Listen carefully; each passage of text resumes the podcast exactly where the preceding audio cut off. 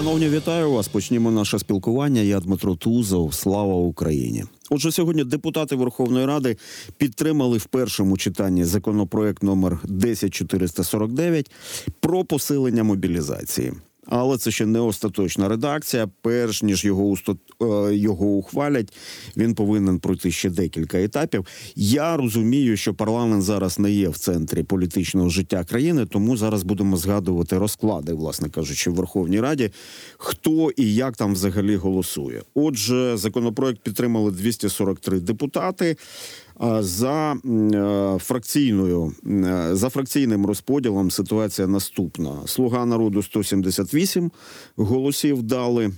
Далі йде серія таких депутатських груп. Ви пам'ятаєте, що у нас зараз сегментовано так парламент на депутатські групи. Довіра 18, а, Слухайте, платформа за життя та мир. Це колишня а, уламки ОПЗЖ дали 17 голосів. Відновлення України 12, позафракційні 8, за майбутнє 7.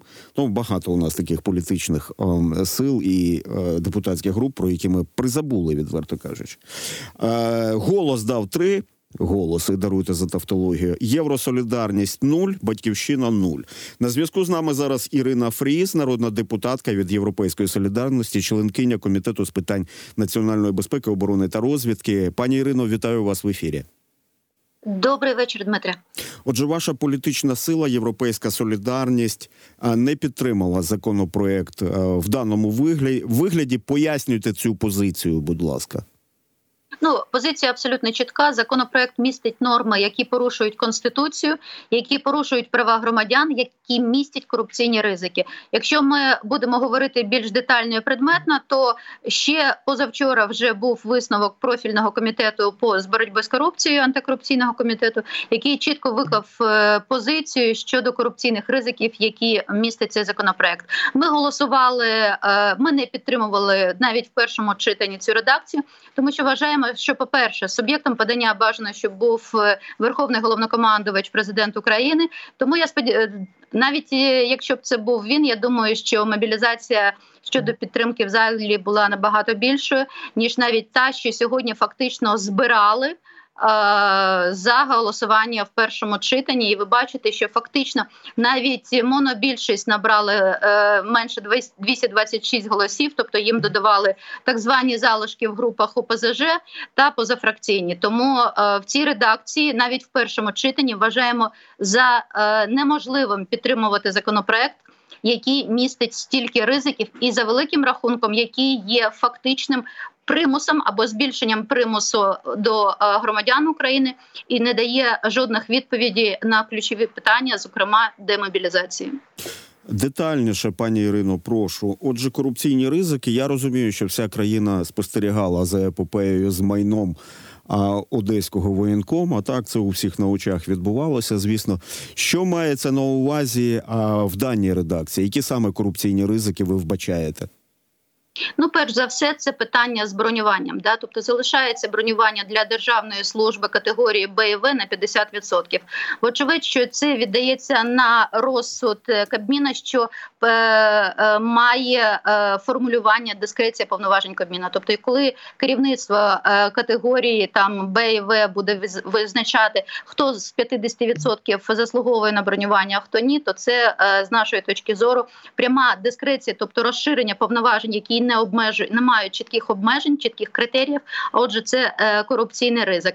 Крім того, є надмірні повноваження, які надаються так званим комісіям, е, які на місцевому рівні будуть мати можливість за цією е, редакцією законопроекту, в тому числі і давати бронювання, що також з нашої точки зору є абсолютно е, дискрецією повноважень цієї новоутвореної комісії, яка на власний розсуд без чітких яких обмежень може надавати комусь бронювання, а може комусь не надавати. Ми розуміємо, що все це може відбуватися за певні хабарі, і е, ті випадки, про які ви говорили на початку щодо розслідувань, зокрема окремих керівників е, е, ТЦК, вони можуть ще раз колихнути наше суспільство. Такі тому такі корупційні ланки, які закладаються, корупційні можливості, які містить зазначена редакція, є неприпустимими з нашої точки зору, пані Ірино. Дивно. От я, я певен, що далеко не всі наші співгромадяни розуміються на ось цьому поділі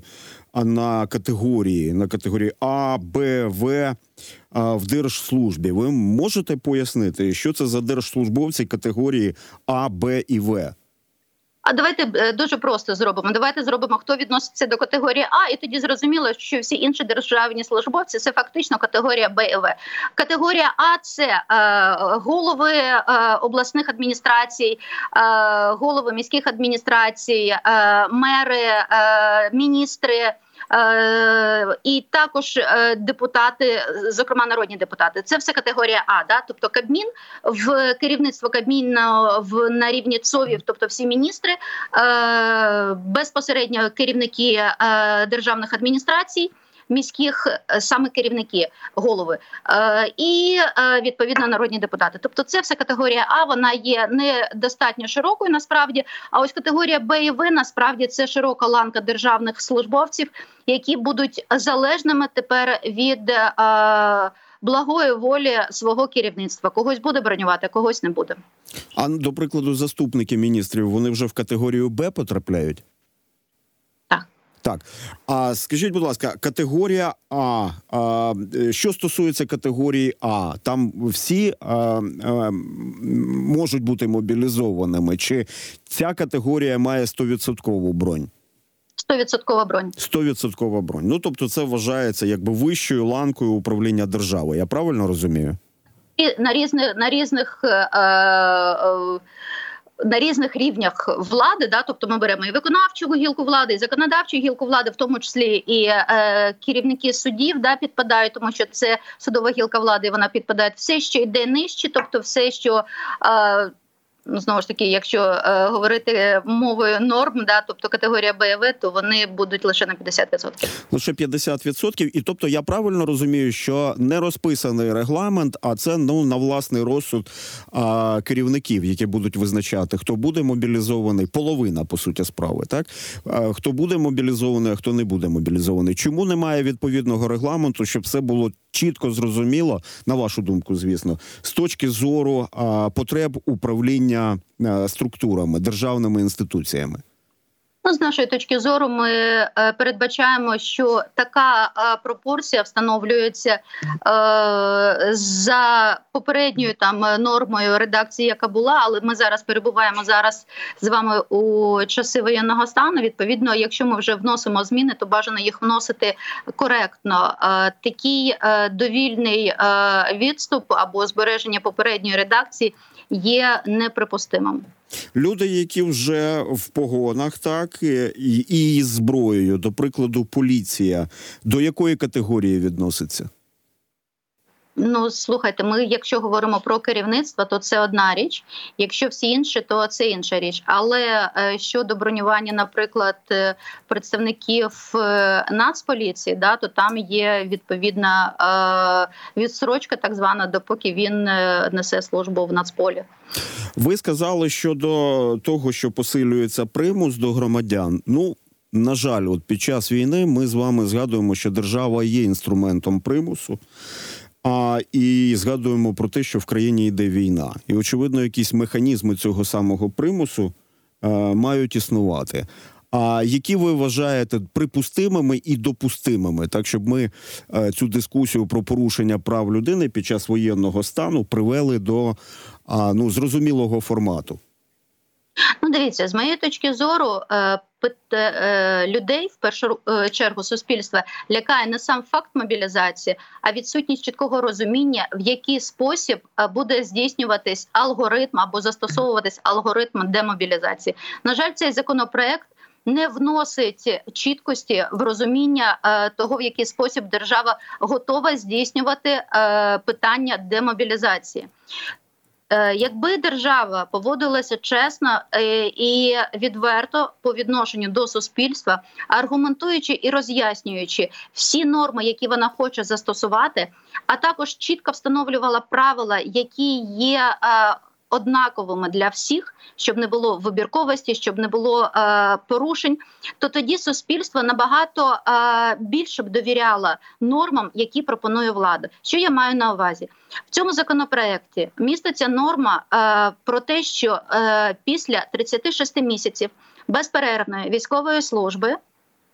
Е, Військовослужбовець має право подати протягом місяця рапорт на звільнення з військової служби.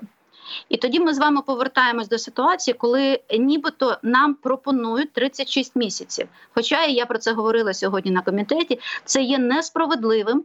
Коли 36 місяців безперервної служби мають однаковий облік як до тих військовослужбовців, які, умовно кажучи, навіть 12 місяців знаходились в зоні бойових дій, так і для тих, хто ці 12 або ці 36 місяців протягом цього часу знаходився.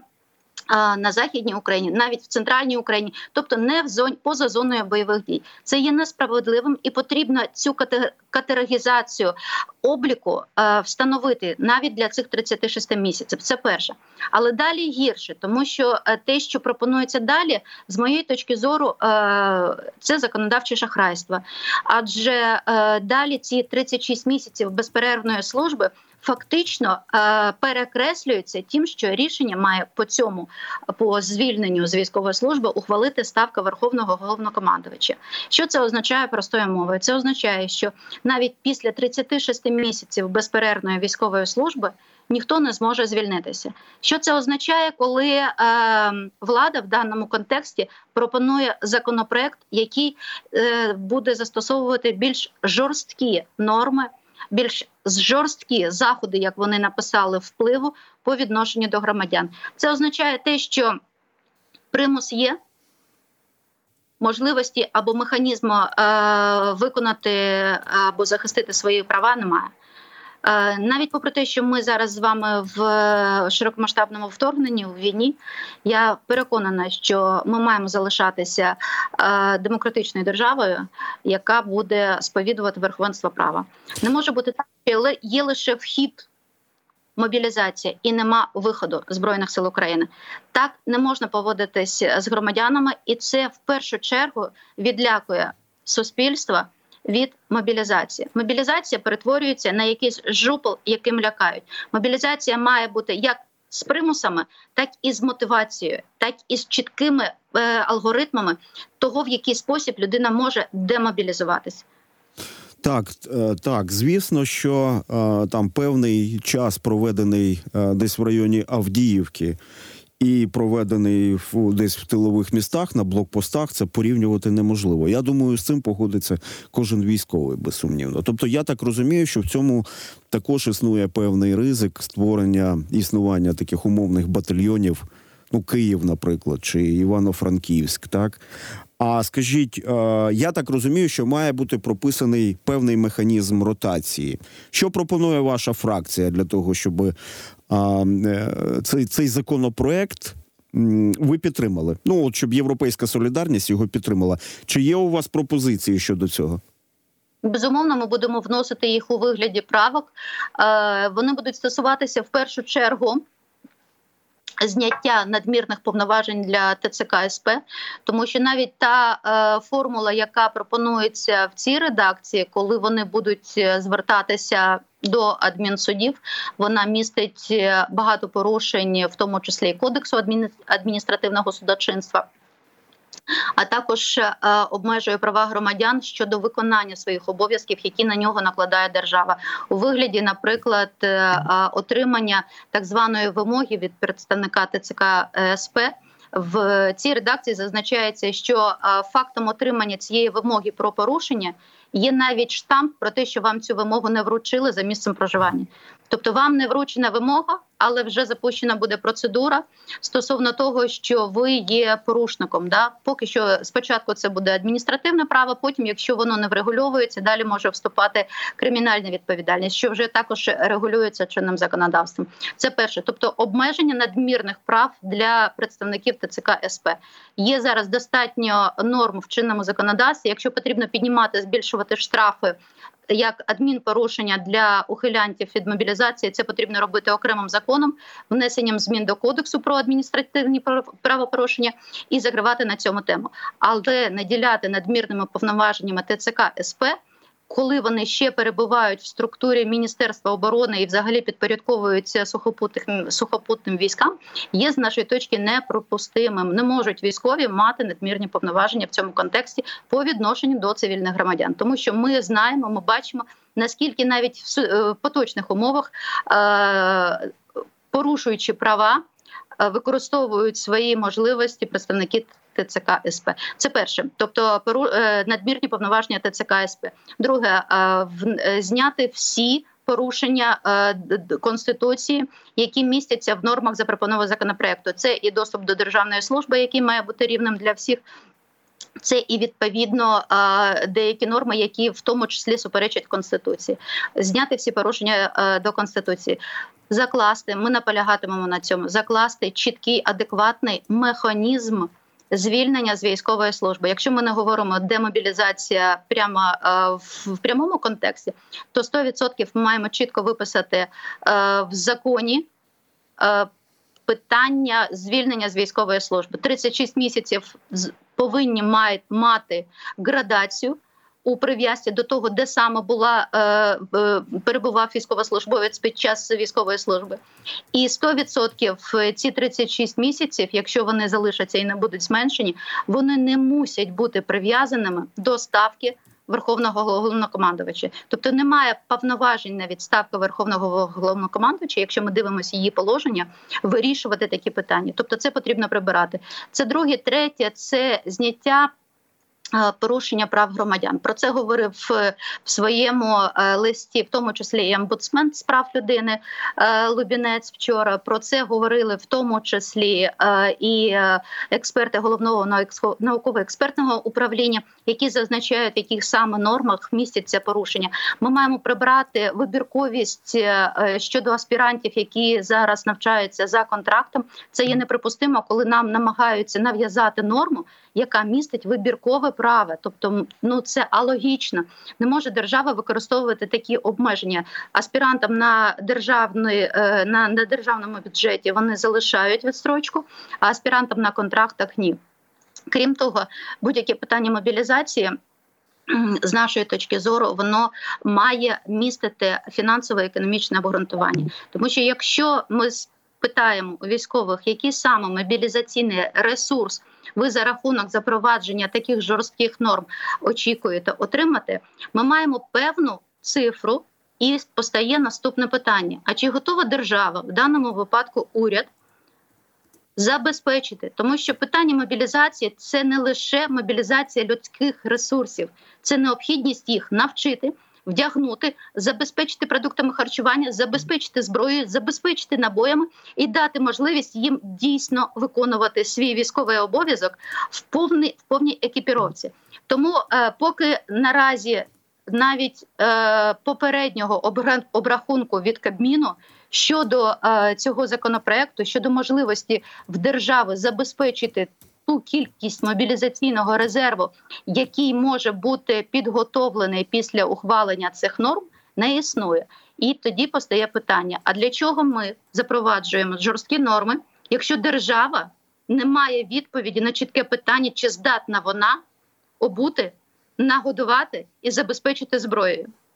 А скажіть, будь ласка, ну тобто, от щодо того, що має бути диференціація щодо військовослужбовців, де хто перебуває, хто на нулі, хто перебуває в зоні бойових дій, хто взагалі в тилу перебуває. В принципі, я думаю, що це зробити цілком можливо. Тому що а, в армії заповнюється дуже багато формулярів, дуже багато різних документів, ведуться різні журнали. А тим більше ми зараз говоримо про цифровізацію, активно говоримо про цифровізацію. Як ви вважаєте, щоб не пригальмовувати процес, ваша фракція могла би проголосувати з врахуванням можливості внесення правок до цього законопроекту? Чи це чи ви вважаєте, що це абсолютно нереально? Дивіться, ми будемо дивитися, який е, буде до другого читання цей законопроект. Я хочу нагадати, що попередній е, законопроект від уряду ми розглядали в комітеті протягом трьох днів поспіль, і ми змогли переконати урядовців, щоб вони в тій редакції його відкликали. Е, і це було досягнуто е, в абсолютно конструктивній роботі над законопроектом постатейно. Зараз до законопроекту, який сьогодні ухвалила Верховна Рада в першому читанні, будуть подаватися вправки. Я думаю, що їх буде багато, тому що е, є достатньо велика кількість суб'єктів законодавчої ініціативи і народних депутатів в першу чергу, які будуть прагнути подати правки для того, щоб захистити або свої права, або відстояти права тих категорій осіб, які до них звертаються. Тобто ці правки потім зводяться в таблицю і готуються до другого читання.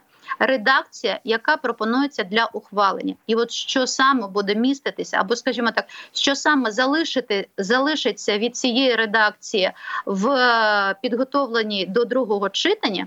Станом на зараз це велике питання. Якщо буде конструктивна робота і вдасться зняти всі питання, які порушують конституцію, права громадян або містять корупційні ризики, я впевнена, що підтримка в залі парламенту буде дещо іншою ніж та, що була сьогодні. Якщо цього не вдасться досягти, і знову ж таки включиться турборежим за принципом, що давайте ухвалимо так, як є, а далі подивимось, як буде.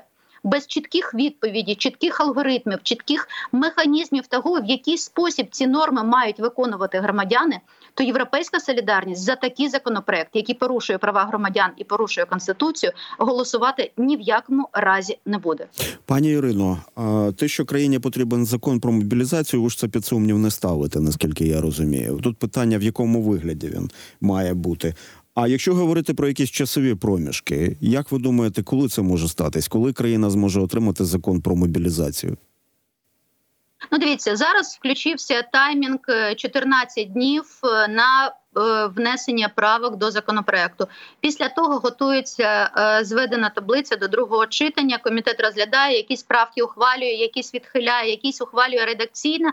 Тобто, це все робота, яка дозволяє е, підготувати законопроект для розгляду парламентом у другому читанні. І це від е, якщо 21 числа спливає термін е, подачі правок. Відповідно, якщо знову ж таки не буде турборежиму, а буде і те нормальне обговорення по кожній правці з е, заслуховуванням представників Міністерства оборони, представників Генерального штабу, їхнім баченням щодо нової редакції, яка буде пропонуватися по той чи іншій нормі, то це березень місяць. Березень якщо місяць. буде Так, зрозуміло. У мене до вас, е, ви, вибачте, будь ласка, персональне питання. Ну, тобто, ваша думка. А країна у війні з 2014 року, так?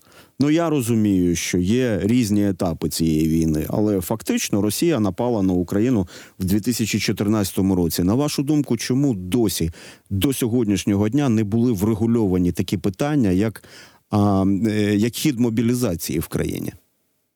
Ну е, питання очевидне і питання абсолютно нескладне, тому що е, замість того, щоб взяти на себе відповідальність і лідерство в цьому процесі, верховний головнокомандувач переклав цю відповідальність на Кабмін, який виконав це в першому разі достатньо недолуго. Ну, в принципі, в другому також недолуго.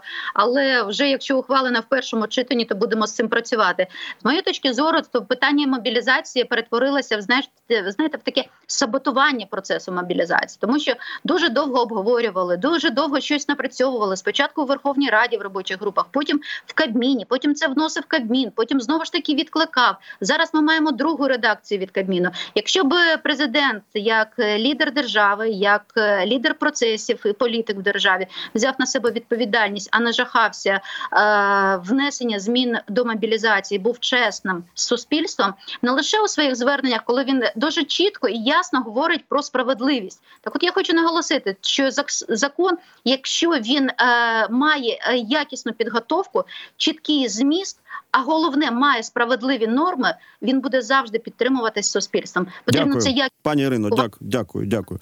Хоча я хотів власне уточнити, чому ми цього не зробили з 2014 року. І той же Зеленський був би поставлений перед фактом, що таке законодавство а, в Україні вже існує.